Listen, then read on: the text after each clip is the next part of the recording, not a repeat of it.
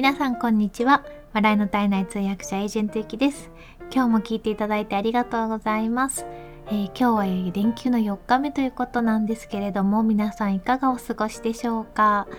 えー今日はですねおすすめ日傘セレクションということで日傘のお話をしてみたいなと思ってます。えー私はですね実は日傘はあるあのブランドを1回使ったらすごくそれが気に入ってそこのものを3つぐらい持ってるんですね。1回買ったやつがちょっと大きかったのであの2回目には少し小さめな軽いものとあと折りたたみができるのを買いました。で、えっと、やっぱ日傘ってちょっとあるとないとで全然違うのとこれからちょっとお天気も良くなってきそうなのでちょっと日傘の紹介をしてみたいなと思ってます。あのまだちょっと連休中はねあと月火ぐらいまでは雨が続くみたいなんですけれども来週になると夏の高気圧がだんだんせり出してきて関東から西の方では、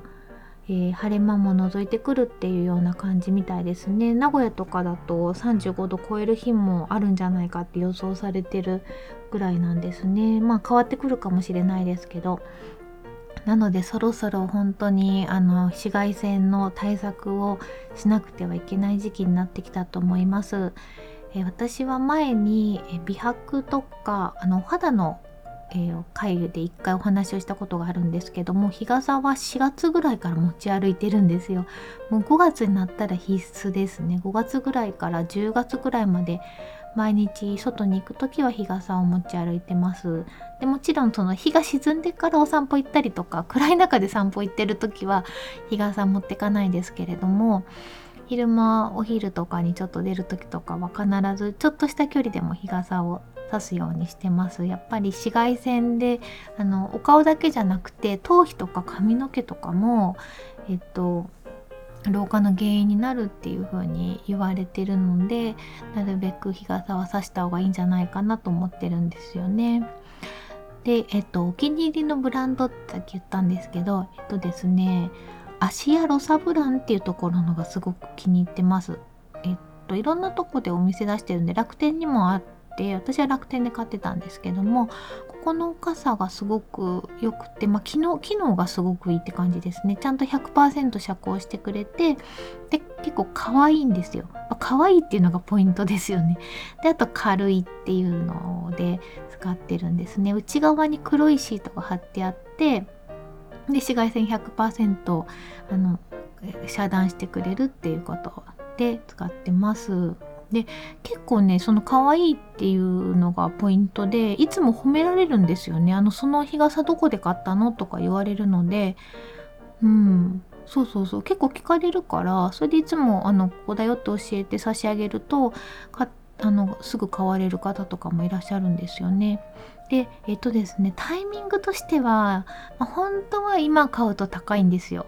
あんまりセールしてなくてでこれが秋口になると結構セールするんですよ。半額ぐらいになるのでもし買うんだったら今持っててでもちょっと気になるから欲しいなっていうんだったらちょっと秋口ぐらいまで待ってセールの時に半額とかで買った方がいいんじゃないかなと。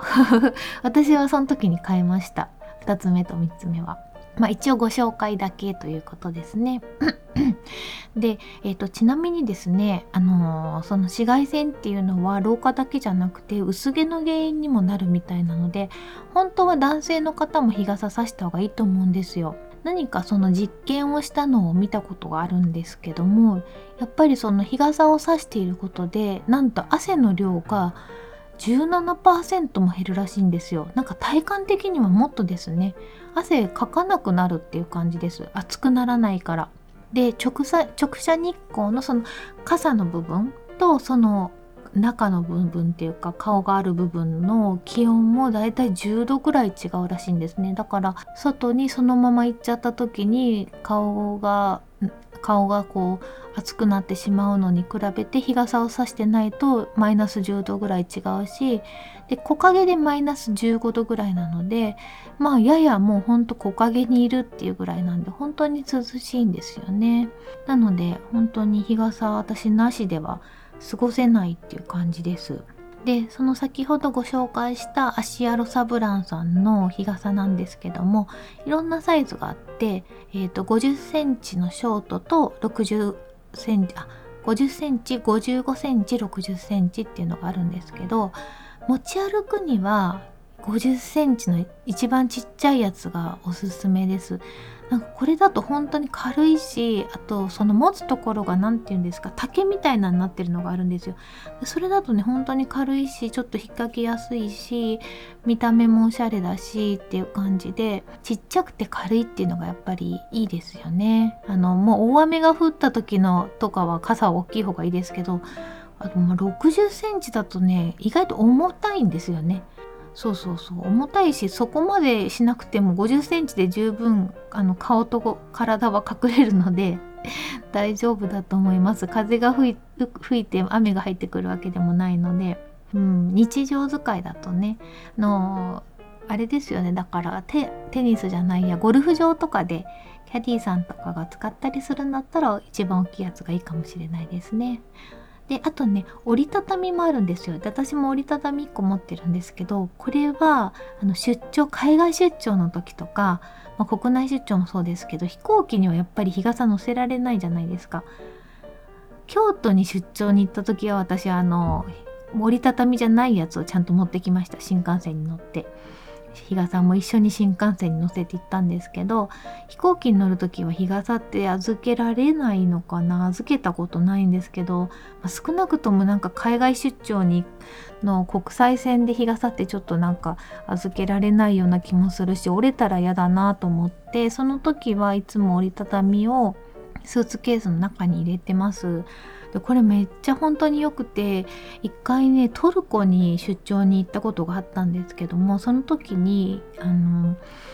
えー、と2時間ぐらい遺跡を回るっていうツアーがあったんですね。で私がついていた方もそのツアーに参加したいってことだったんで一緒に行ったんですけれどももうほんと炎天下をずっと歩き回るっていう感じで